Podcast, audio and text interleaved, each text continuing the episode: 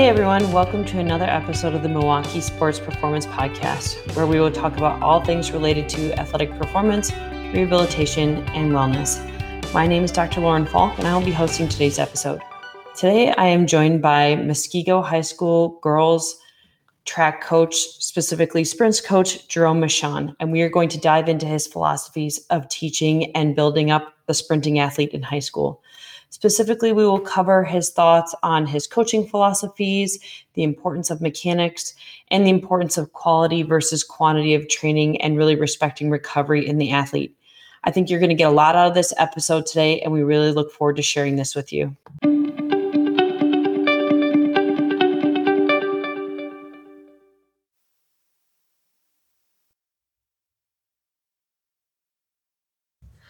Welcome to another episode of the Milwaukee Sports Performance Podcast. I'm your host, Lauren Falk, and I am joined today by Coach Jerome Missiaen. Coach Missiaen is the head uh, girls track and field coach, and cross country too? Not cross country. Just track, track and field. field. Um, and he more or less specializes in the sprints and hurdles for the team. So Muskego has seen a lot of success on the track, and we're here today to learn a little bit more about that. So Coach, thank you so much for having us, or joining us on our podcast. Well, thank you. Uh, I'm very honored to be here and uh, hopefully uh, share a few things that have helped us and help other coaches. Absolutely. That's the idea. So to start off, you're actually a teacher, a math teacher, right, at Franklin High School? I am at Franklin High School, as As Rich Rainey would say, well, we won't say it, but you know, he's happy to have me at Muskego coaching, though. Now, what um, classes do you teach there at Franklin? I teach math and computer programming. So what ranges of math? Is it like algebra, geo, all of the above? Uh, I have taught all the above, but the last few years when I'm teaching computer programming to limit the number of math classes to prepare for, been honors pre-calc or pre-calc classes. And computer programming, we have three different levels. So I'm prepping for wow. four different classes. and. Holy cow. It's kind of, it's busy, but... Do you sleep ever? uh, some people wonder, but I do. I sleep very well at night. That's good. I'm impressed then. So we teach at Franklin, but we coach at Muskego. Explain that one to me. How'd that happen? Well, I used to coach at Franklin, but I resigned. I have five kids, and they are about nine years apart between all of them. And wow. Yeah, so that's what, what happened in about two thousand ten-ish, right around there. I resigned from head, head cross-country coach for boys at Franklin, and... head track coach. I uh, still considered or still helped out with um, track for a little while mm-hmm. uh, as a half-time coach or volunteer coach for about yeah. three or four years. And at the time when my daughter Abigail was uh, a freshman in the uh, fall of two thousand thirteen, uh, she um, was doing cross-country. And I you got, kind of got to know Coach Rainey a little bit over the previous few years from coaching against the Muskego. And, yeah. and as it turned out, he goes to me, in September, he goes, I need a sprints and hurdles coach. I said, no. He goes to me in October, I need a sprints and hurdles coach. I was like, I can't do it. He goes to me in November, same thing, December. And then finally, January, he said it again. And I said, let's let's think about this. And I thought about it. I'm like, hey, I got a chance to coach my own kid. I'll be at all the meets anyways. Uh, why not, you know, get paid to be around my kid and coach? And yeah. I, I know sprints, I know hurdles, and they need one. And my daughter really loved track and field. Yeah. And I said, well, I want, hopefully it'd be a good experience. And she already had me as a coach a little bit with doing some rec rec baseball, and I've coached her through some summer stuff with U S A T F track. And yeah. So it turned out that, all right, I talked to the family, we made it work out, and uh, it's been good ever since. I've had an opportunity to coach my daughter Abigail, who's now uh, in her fourth year at Whitewater, and my mm-hmm. daughter Elizabeth, who's a second year at lacrosse, and my daughter Therese, who's a senior at Muskego. That's awesome. And who knew that Rich Rainey would be persistent, right? Yes. But I guess it's a good thing that he did. Yes. So tell us, you know, you're saying you have a background in it, so what got you into coaching? Well, I, it's kind of funny is that I didn't know I was going to be a teacher when I went to college. And, oh, really? Yeah, I just, I thought I'd do something with math because I enjoyed math math stuff, but mm-hmm. I was highly involved with sports as a kid. Uh, growing up in West Dallas, the, for all those West Dallas people out there that grew up there, great rec department system when I grew up there. You go to the summer playground, you'd play all day and play on a baseball team. Well, eventually I worked at that summer playground. I was able to coach a third and fourth grade baseball team and kind of enjoyed that. And I officiated basketball, umpired baseball during that time too, in high school and into college. And yeah. uh, when I got to college, my student taught at Southwestern High School uh, in the fall. And I was able to talk to the cross country coach, Bob Colby, out there and offered I'd be willing to volunteer to help out. And that's how it started, was with that.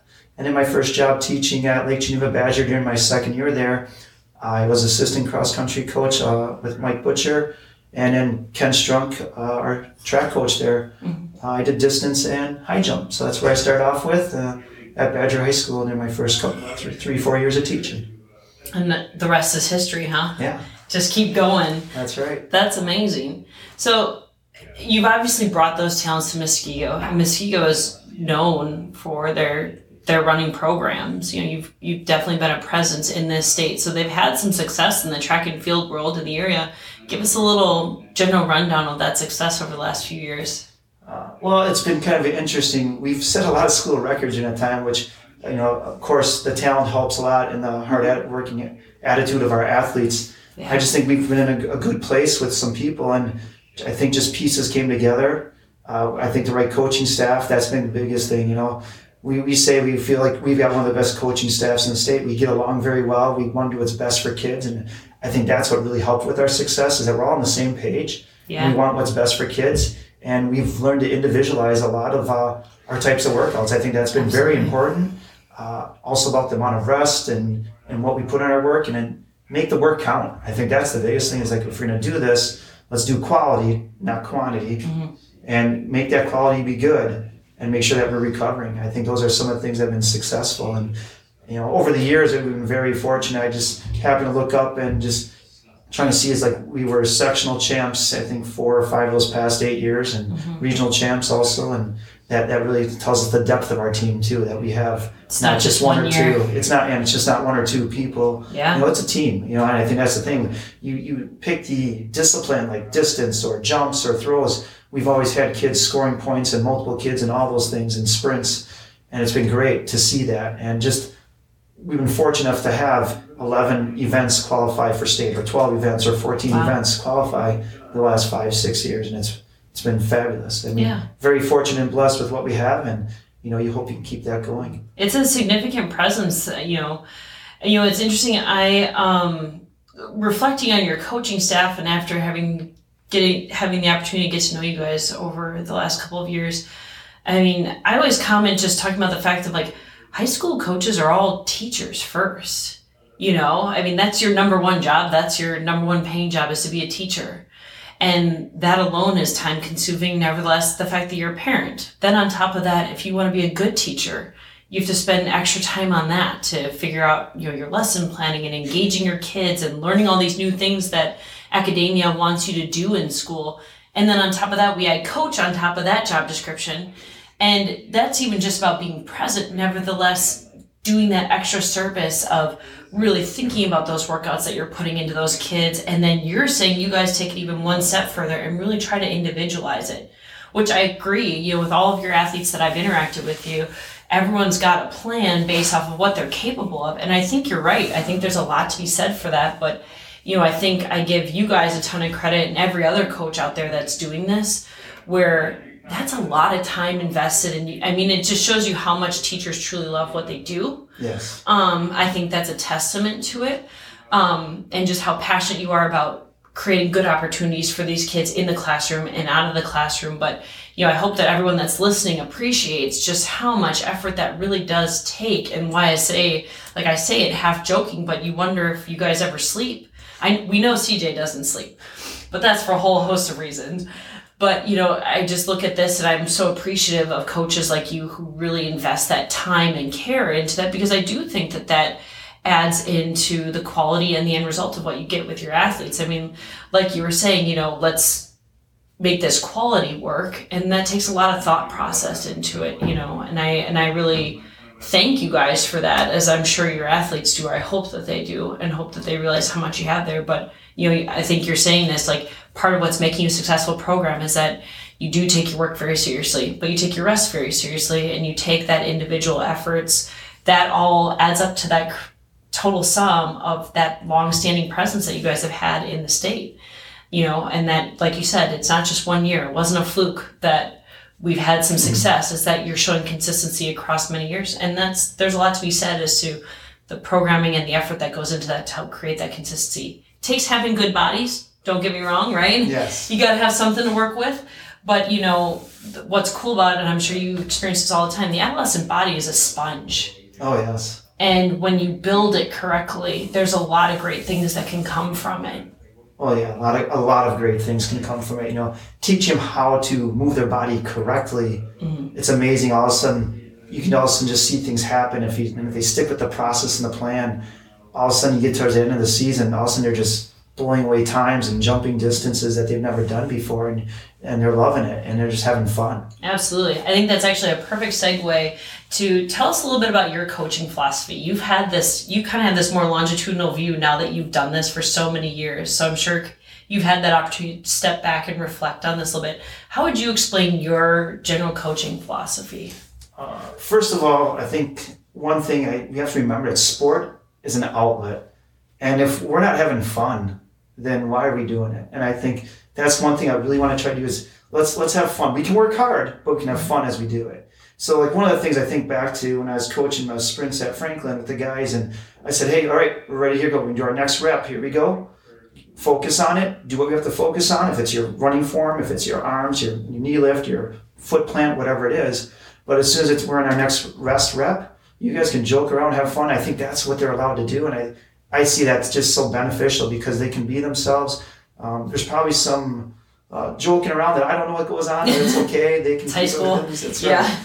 But you know, that's I think the biggest thing is having some fun, and then from there, and letting you know that we let's celebrate the little successes. I one of my sayings is "Bam." Um, when we get something done, I just say "Bam." There we go. We you know celebrate. You just worked yeah. really hard. Yeah. Be proud of what you've done. I think that's part of it too. Is that yeah. you can celebrate, or like "Woo, doggy, let's hang on." So uh, I, I like to start off with that part. Is that this is fun and this is great, and we're gonna make mistakes along the way, and that's okay. I said I love when you make mistakes because that's a chance to grow and learn. You know, one thing that we've got a, a great leadership program group going on in the mornings at Muskego now, and I've been sitting in and listening to them when I can. And one thing we talk about growth mindset. You know, that's probably one of the biggest catchwords phrases right now going on. Is yeah. that what is you? Do you have a growth mindset right now? Do you look at the negative or do you look at it as an opportunity to grow? And I think that's where our girls are loving that right now. That hey, we're gonna make mistakes and that's okay. We're gonna learn from it and keep on going on. Mm-hmm. Uh, so those are probably a couple of my main things at the start. But if we let's if we talk about strategies of coaching, actually the yeah. actual track and field. Um, So we got took care of the mindset part, kind of a positive mindset, but the physical part is teaching the body right mechanics. Mm-hmm. Uh, you know, right arm positions, foot plant. Uh, you know, we, we do it from day one in our warm ups. And one of my things is that whatever we do, if it doesn't make us faster, stronger, explosive, or better mechanics, then why are we doing it? Mm-hmm. And those are things I look at. And I said, everything that we do from our general prep warm-up beforehand, just to get the body movement, to our sprint, you know, prep warm-up and our little drills. Yeah. Uh, at the same time, I believe in too is that a little bit each day, not a lot at once. Mm-hmm. So if you do it in moderation, you're not tearing down those muscles, you're not, you're not wearing things out, and you get a chance to develop them. Yeah. And you do it a little bit at a time, you're looking at the big picture instead of just the short term. And I think last of all is the amount of, uh, the amount of proper rest and work. Uh, we have a middle of the day that we, or middle of the week, we call W O F days. We call them working off days. So what we'll do is on a Wednesday, let's just say, like mm-hmm. Monday would be some short all-out speed, maybe some endurance uh, speed on Tuesday. But Wednesday, we would maybe just do a light warm-up. We work on our in-place handoff batons. Or maybe we just work on putting ourselves in body position for jumps. Mm-hmm. Uh, just kind of getting that right, you know, the toe up, knee up, heel, whatever the case is. Maybe hurdles, we're just step walking over some hurdles for that day and that's it. But we're not doing any type of pounding of our joints and that. Yeah. And our muscles rest. And we're making sure that rest days become rest days and workout days become workout days. Because half the training is the recovery. And I think a lot of people miss out on that. Mm-hmm. Now, it's not the more you do. It's the quality you do, and you and you, you keep a limit to it. I think that's the important part. Yeah. Like for an example, you can get you can probably get five to seven really good block starts. After that, the neural system starts to get fried. So yeah. then that's it. We're gonna get you know four to five in today, or four to six, and we'll get another set in in a couple of days again. Well, I think that's something too when. What people don't appreciate about explosive events like sprinting and things like that is.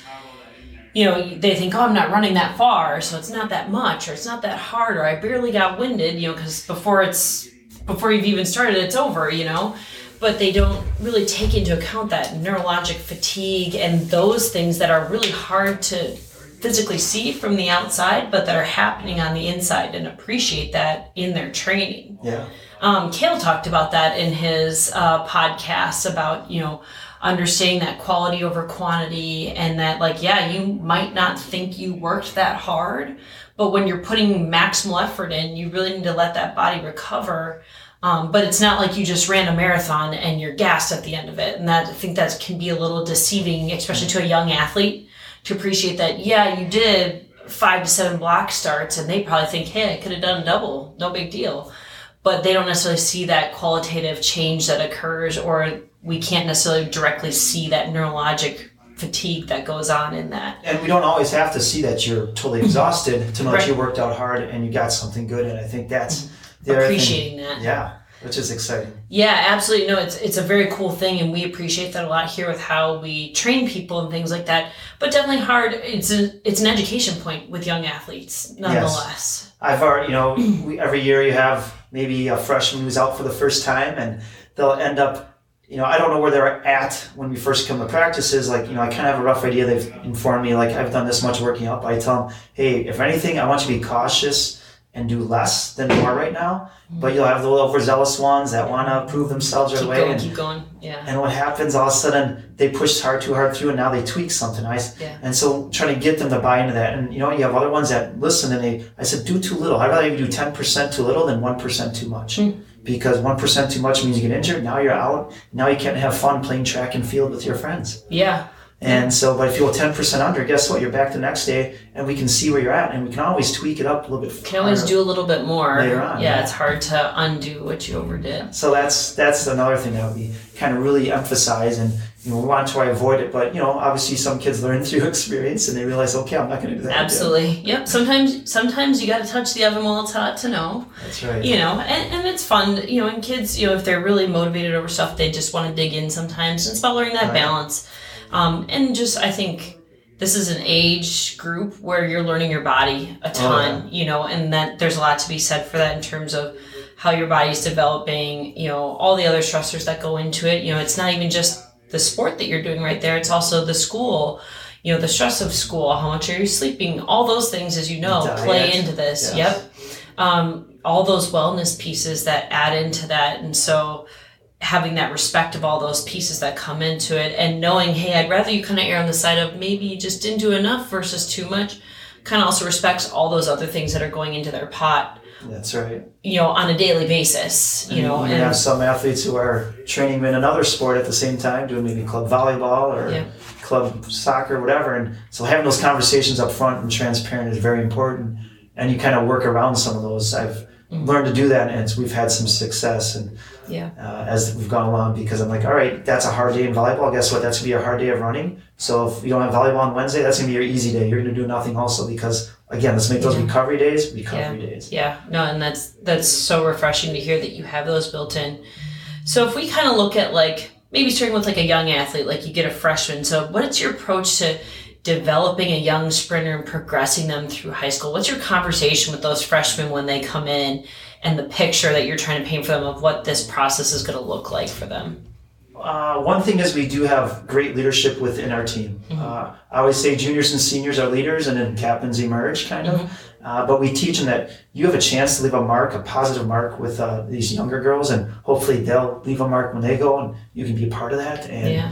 so as it turns out that, Uh, we'll have them, teach them how to do things right and get them right. So we make little pod groups sometimes of like seven or eight, and they'll take them through and teach them how to do stuff.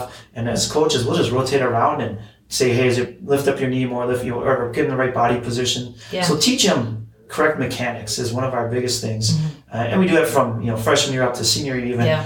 But give them those correct mechanics early, because that prevents injuries. And mm-hmm. we want to be as injury-free as possible. Yeah. And that's one of our goals. So if you can land on the ball of your foot instead of high in your toes, you know, be in what I like to call a loaded position when you land, so that your ankle's in that dorsiflex position. So as soon as you hit the ground, you can spring off the ground, and, uh, you know, landing your foot underneath your hip, not in front of you, so you have more of a propelling motion instead of a stopping. And so those types of things. Posture. We do a lot of um, actually what I call dynamic core work. Mm. Uh, we do a lot of like banana hurdle runs, but holding our core tight as we run, because sprinting's not where you're crunching. Sprinting's where you're up, you have good body posture. So we're working yeah. on holding that body posture and you know, those types moving. of things. Yeah. We'll video a lot of things too, and we'll show it to them. We'll throw them into a Google folder or whatever, and they have access to it then. And we'll even say some, here's what I saw. Look back at the video tonight, you know. And so that's been exciting. That the yeah. girls really like like that type of stuff. And visual feedback, absolutely. It, yeah, it's, it's been very helpful. And you know, with our coaching staff, we got enough where we can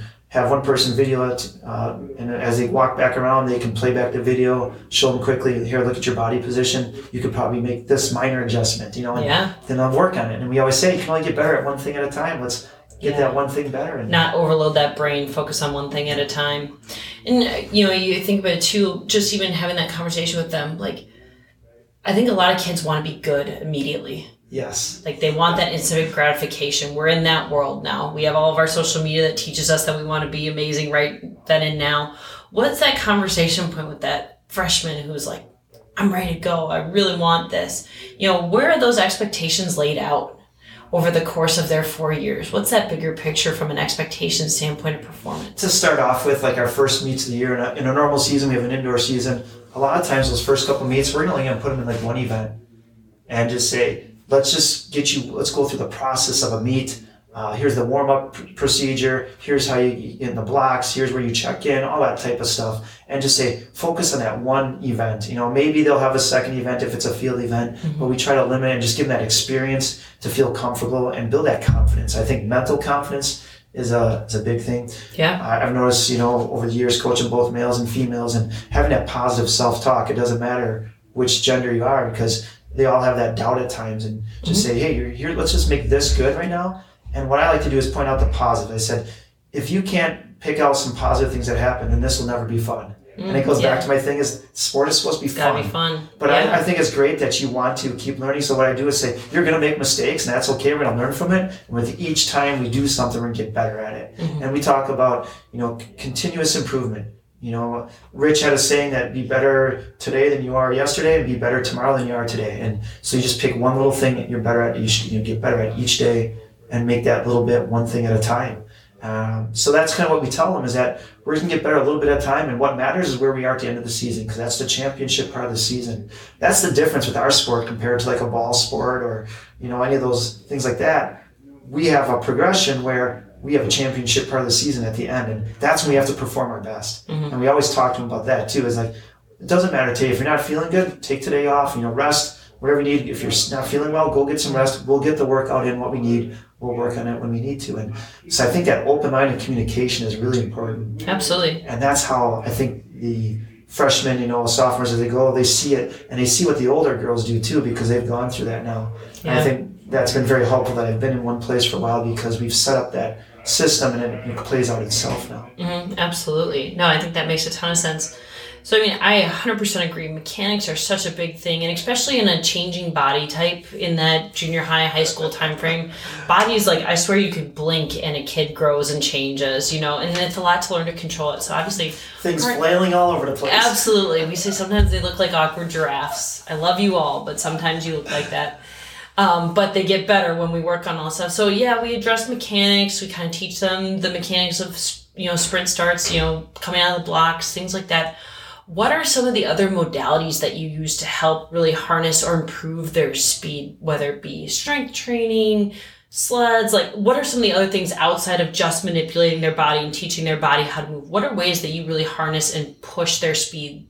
All of the above. Check. Yeah. Uh, the the uh, weightlifting. Tell us your ways. Yeah. So one thing is we incorporate weightlifting. We, uh, on the days we're doing explosive strength, explosive uh, type of running work, that's also our leg days, because it's an explosive day. Mm-hmm. And so we have uh, some of the basic Olympic lifts, more or less, are kind of explosive, but yeah. keep them lightweight. We start with a small progression. Uh, Danny Malachnik is great in our weight room over He's at Muskego. Yeah. He has a human performance five class. A lot of kids have taken it over the summer lifting, and so that's helped out a lot. And he's a very great resource that, and he helps us make sure that things are done right. And the the kids know, as they start to go through the system, they know what's good and bad through and proper ways to do things. Yeah, your kids have great exposure in the weight room. That's for sure. So that that's it's that's a great thing that we have. So the strength part. I mean, uh, the other days are upper body days. So we do split it up with our track because of the way that is.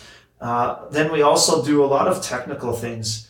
Uh, we'll do some things called uh, like booms. They're, it's a running, it's teaching your legs how to switch directions basically, because really sprinting is you got to make your thigh direction. I like to tell the girls, you want your thigh direction to change. You want it from up here, all of a sudden drive it down. Mm-hmm. And your other leg has to drive up. And yep. your power comes from the driving down, and the other part's just recovery. So we, we focus on staying like a, kind of like one leg up in here and one down, like you're doing the Karate Kid thing. And mm-hmm. But all of a sudden you have to switch legs as quick as you can. But we kind of do it on clap or sound. And so we're teaching mechanics of like how to react to sound, how to drive the legs and not put extra movement in, yeah. uh, incorporating our arms in that. Another thing we do is we incorporate uh, little hops. You know, we don't jump rope really, but it's like jump roping. We teach them how to keep their toes lifted as they're landing on the balls of their feet, because that's mm-hmm. a good locked, I like to call it locked and loaded ankle position. Yeah. Um, and so that when you hit the ground, you can spring right away. If you land high on your toes, your foot, you, you're on your foot, and your foot has to go all the way down your heel, then come off the ground. And part of speed is on the ground and off the ground as fast as you can. So right.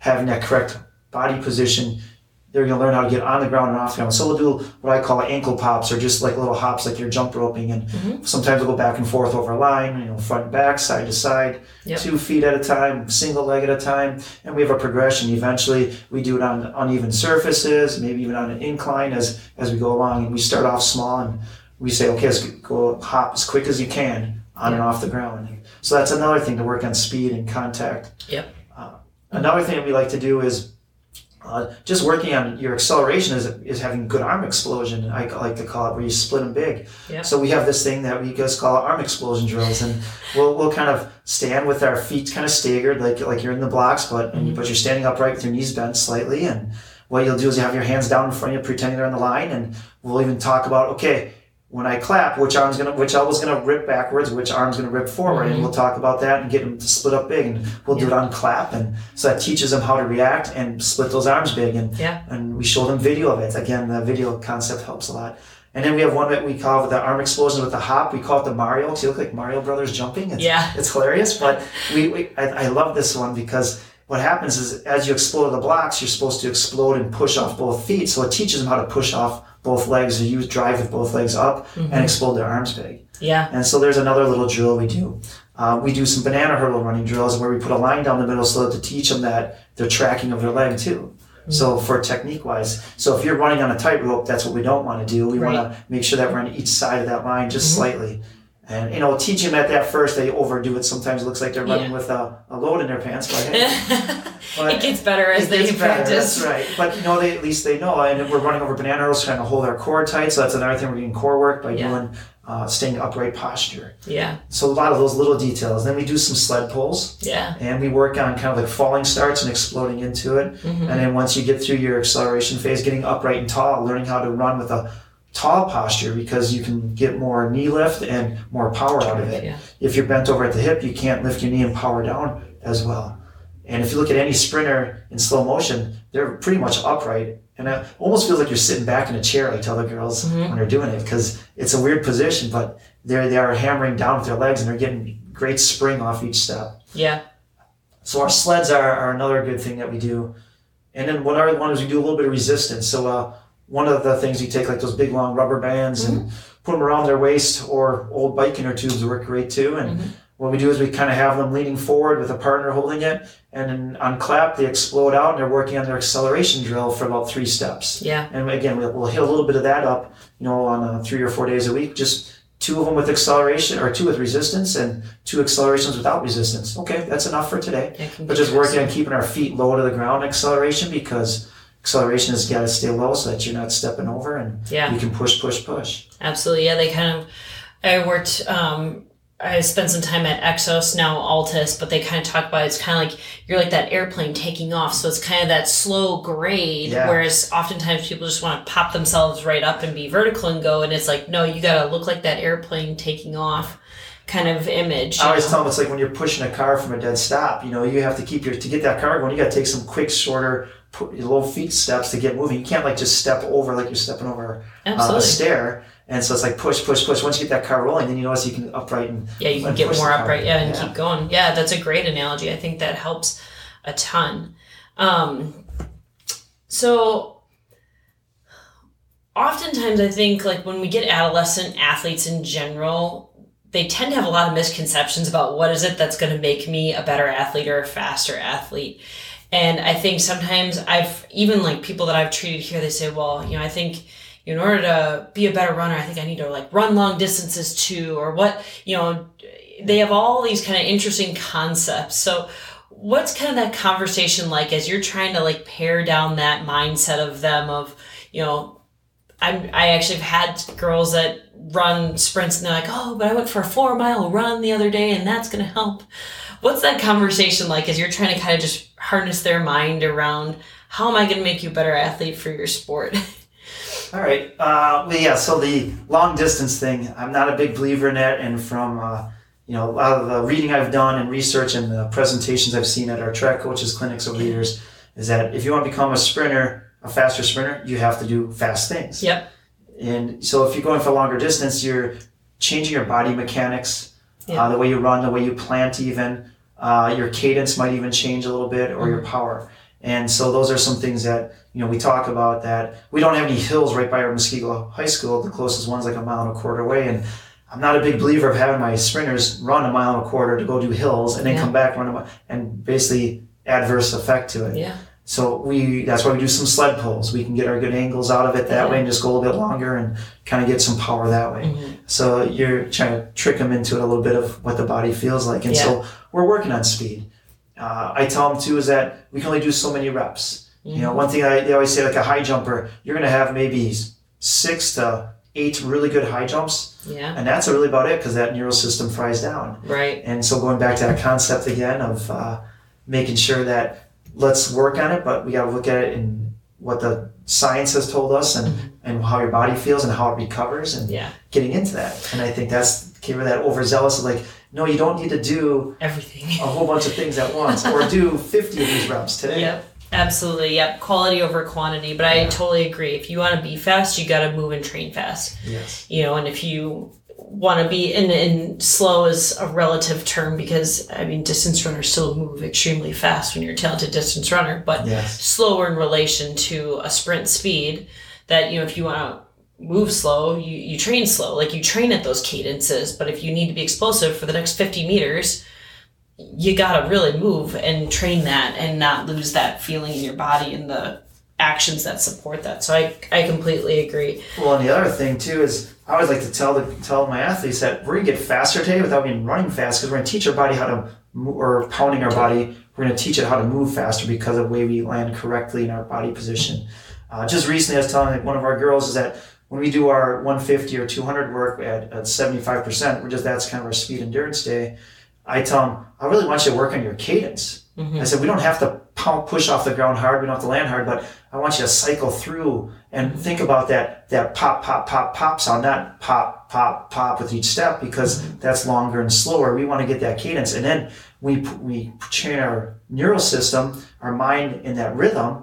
Then we, when we go out speed, we're actually going to have a faster turnover right. and we're going to have the power built in at that time. Yep. And then we're going to even be faster yet. You know, I, I looked at um, the runner, uh, Rosin from Stevens Point, mm-hmm. watching her run her eight hundred and four hundred. It's just totally aggressive and totally turnover. I said, that's what a all-out sprinter's got to look like. You know, mm-hmm. you have to be aggressive, especially at that four hundred sprint, you know, and yeah. eight hundred. You got to have that turnover going and, and keep attacking, I guess is the word I like to call it, the yeah. attack mode. Yeah. Because if you just kind of sit in those long strides, you're going to get slower. And that's where that attack mode at push. And I thought, that's a great vision there of, of what that athlete has improved on. Absolutely. No, I think that's a great um, kind of explanation of that theory.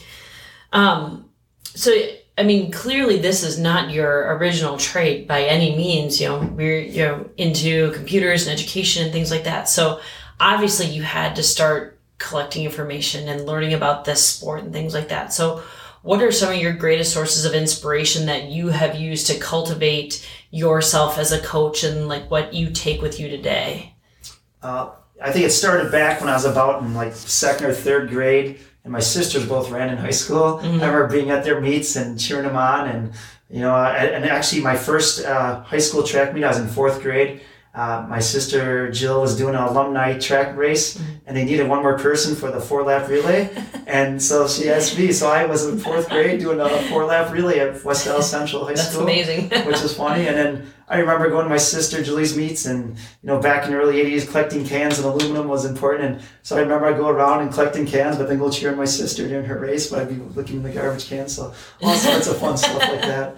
But no, that's that. I guess, you know, being exposed to it at a young age, I liked yeah. it, and I just thought I was quick and fast, and so that's how I got into running when I was younger, and then took that route obviously in high school. And yeah. when it came to coaching, um, I just I just really enjoyed, you know, coaching kids and running, and I have a love for it, and I just want other kids to have that love. You know, Mister P at West Dallas Central was a great uh, cross-country coach. He, uh, I just enjoyed it. I loved it. I just want to give that same thing back to the athletes and the kids I work with, is that yeah. this is fun, and I hope you have a lifelong love for the sport. Yeah. And that's one of my goals, is that I don't want you burnt out, and I want to give you a progression that you can keep on keep enjoying it as you go along. Absolutely. And I think that's kind of where it started off, was, you know, with high school, that with Mister Pazinski and what what he did for me. And after that, it's been great. I've had great people uh, along the way to help me out uh, with coaching. So you're talking about, you know, what's my inspirations and all that. Mm-hmm. And, you know, I have a, a few things I'd like to give a few shout out to, a few people that helped me along of the way. Of course. You know, Ken Strunk at Badger High School gave me my chance, and he says,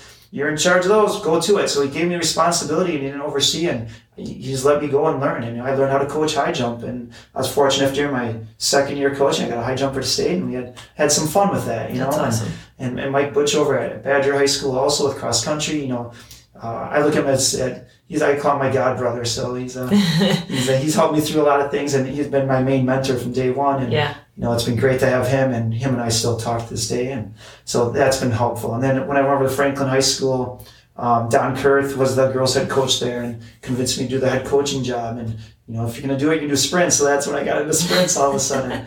And it, it worked out great. Though. Yeah. And then Jack Herbert's been over there for thirty years, and he's a phenomenal mind. Uh, you know, one thing he's taught me, says, if you got to get an athlete to get in the right body position, think of ways you can trick them into it. And, mm-hmm. you know, he's giving me those thought process now. He says, yeah. okay, I need the, I need their body to do this. What can I do? And then I think some creative way. And, you know, yeah. so Jack's helped me out with that over the years. And uh, Chuck Bova, which was a coach at uh, Waukesha North, I believe, and maybe Arrowhead, but he's the one that taught me some sprint stuff at our coaches clinic, um, our Wisconsin Track Coaches Association. We have a clinic every year, one of the best ones in the nation for high school coaches. And yeah. Chuck uh, had this sprint program, and is based off of his research. He did a lot of Clyde Hart research and that, which is, and I kind of followed that to begin with, and it's it's changed and morphed over time, but I have some elements of that that are important in there. And he's really helped me get off the ground with sprinting, and it, it made a difference right away at Franklin High School with our guys team. And one of my things is, when I took over head coach there, the first thing was that every kid that's a sprinter is going to run the four hundred, because it's yeah. an attitude race. Absolutely. You got to know how to survive the pain. That's right. And that worked out great from that point. And,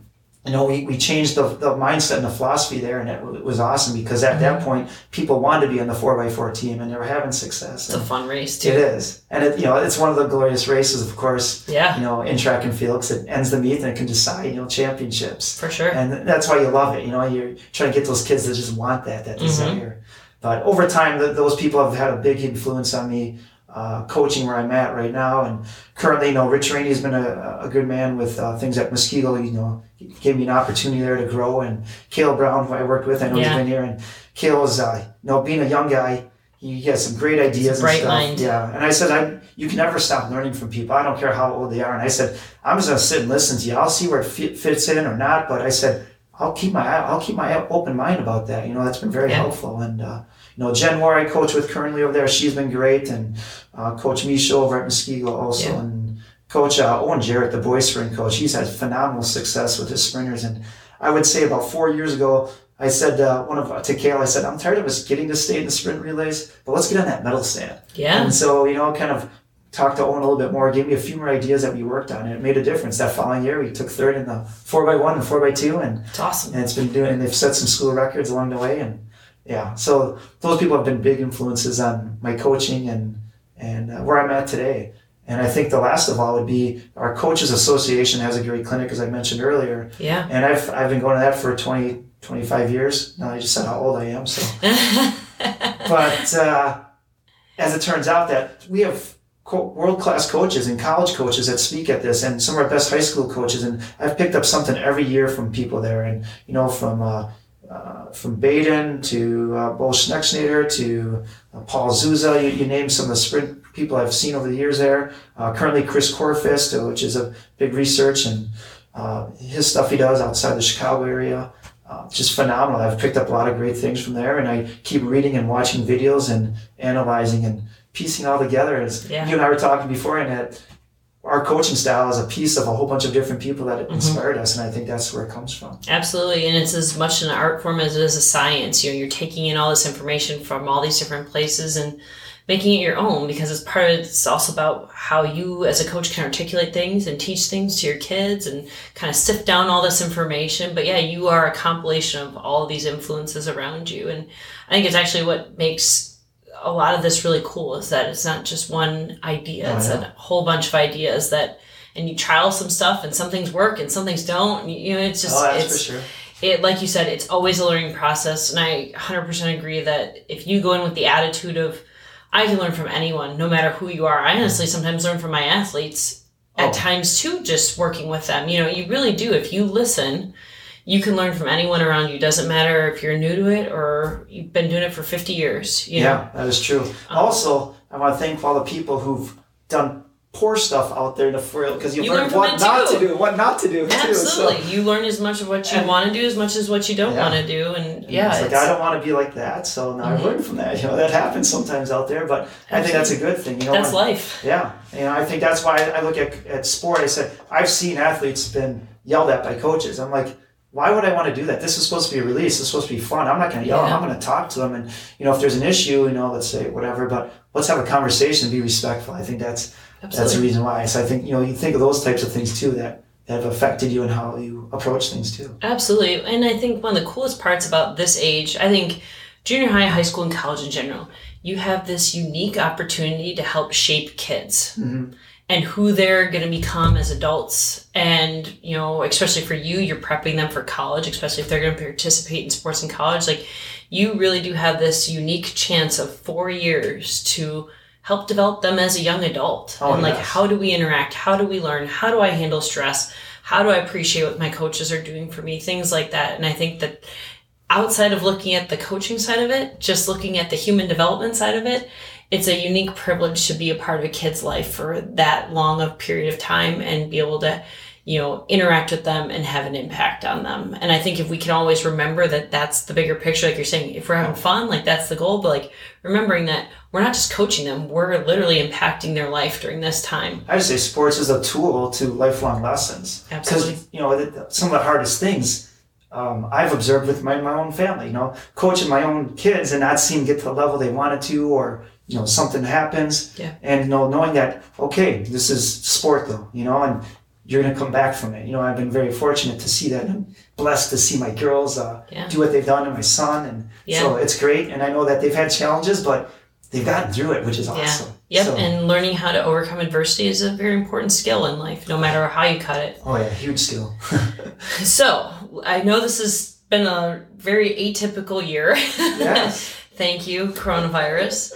But we're luckily going to have some semblance of a season this year, which is really exciting for you guys. So give us the scouting report. What is this spring looking like for Muskego, and what can we maybe be excited to look forward to here? Well, a couple things uh, I kind of think about where are we at in that. And so our juniors, they were out freshman year, so they had a full freshman year. They had nothing last year. Mm-hmm. Our seniors have had at least a couple seasons, which is good. Yeah. But you look at our sophomores, they didn't have anything. So we really yeah. don't know our sophomores. We saw them for about five days last spring. Yeah. And that's about it. And it's crazy. I barely got to know any names as it was, and mm-hmm. I, I felt bad. But, you know, that time went quick in our freshmen. So we're trying to train two groups at once to get to know them. And what I see is that, you know, we have Grace Lundy. Uh, she ran our four by four at state, and she's she's looking in great condition right now. So that's going to be one of our benefits. We have, like, she's a junior, Carly Tesh. Uh, these are just all our sprinters I'm, mm-hmm. I'm more or less focused on. And, yeah. uh, you know, Anush, Anushka is uh, a senior. My daughter Therese is a senior. Yeah. Uh, we picked up a couple other girls that are seniors that who knows what they might do. You know, Lexi, uh, looking for that, you know. Grace's sister Ella is also in there, and so we're looking forward to them and what they can do. I know they've developed, they've gotten stronger, and uh, they've all, some of them done cross country, so I know they've been actively involved in, yeah. in doing things. So looking forward to that. Um, in pole vault, Kendall Halen, she's uh, you know been at pole vault club using that, and she's a phenomenal pole vault to begin with, and she's a sophomore. That's looking cool. forward to her. And so for our sprints, that's why I kind of see throws. We got Mims back, but Um, I'm not sure, you know, what depth we have there yet. You know, yeah. we're still waiting to see as our season Time will starts tell. April nineteenth. Yeah. Yep. And then uh, our distance is strong. You know, I've been yeah. around it. We have a great crew. We have a large senior group. Uh, they're going to be really strong. You know, you go from Jockums to Oxborough Sisters to to Nicole Dewar to Spurka. You know, you, you name them in there. Felton. Mm-hmm. All of them have been awesome over the years. Yeah. Uh, and they're going to be strong again. We have great depth there. Yeah. And so I think, you know, we can. Hopefully, we'll see where the season goes. We never, I actually never really ever talk about winning. We always just talk about getting better today, and absolutely whatever happens, happens, because we can only control what we do, and we that's can't control true. Other people. And so I think that's a really important message, too, that we tell them is that focus on what you control, and whatever happens, happens. Absolutely. At least you know you got better. I think that's a just a good all-around message to anyone, and especially young, developing athletes. Oh, yes. Okay. So lightning round. So all these right. are some fun questions. Ding, ding, ding. Yep. Here we go. Yep. Coach has no idea what I'm going to ask him, but this will be a fun way for you to get to know him a little bit more. So first question, easy one. If you weren't a high school math teacher, what would you be?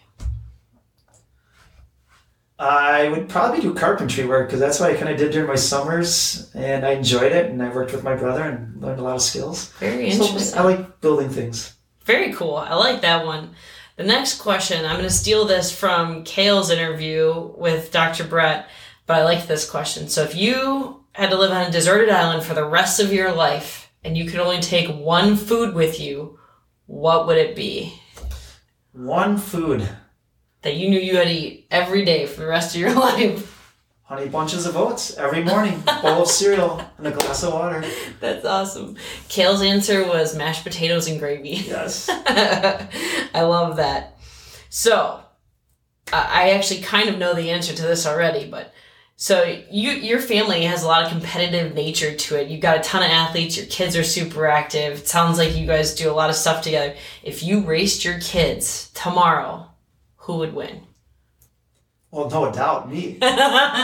No doubt at all. So, got that, Abigail, Elizabeth, Mary, Therese, Paul. There we go. Ladies, you better be listening there.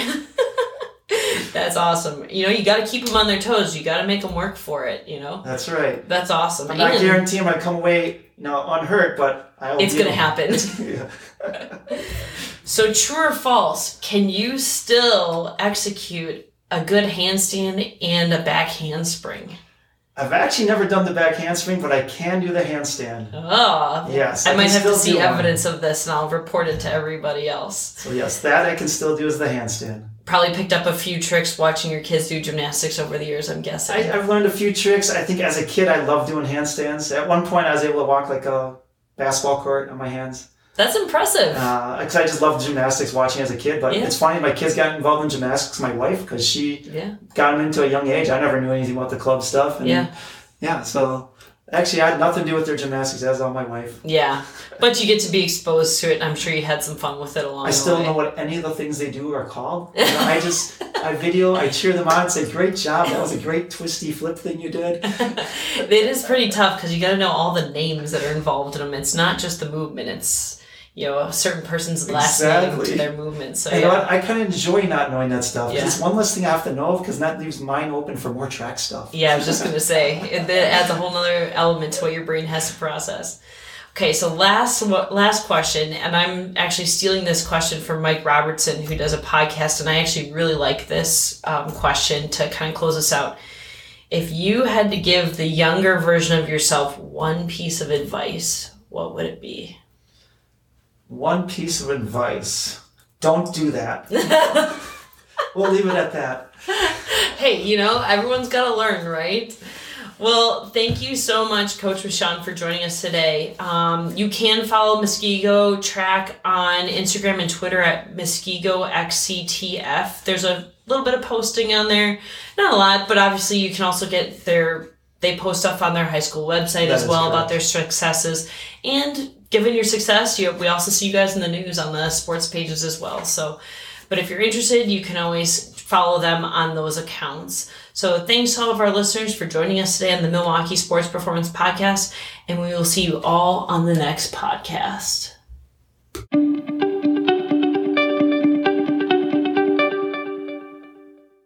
Hey, Doctor Michael here. I want to say a sincere thank you for taking the time to listen to that episode. I hope you got a lot out of it. Doctor Brett, Lauren, and I are all extremely passionate about this podcast and trying to use it to help share high-quality, factual information and debunk some of the common myths and misconceptions that we see around athletic performance and rehabilitation.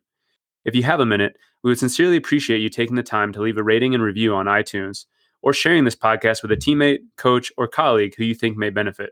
We want as many people to be able to hear and listen to this information as possible. Lastly, if you are on social media, head over to our page at M K E Sports Podcast or at kinetic underscore S M P to follow us so that you get all the latest information. We love to engage, so leave a comment on this podcast, tell us what you learned, or feel free to ask us a question. We sincerely appreciate all of the support, and we look forward to seeing you guys on the next episode.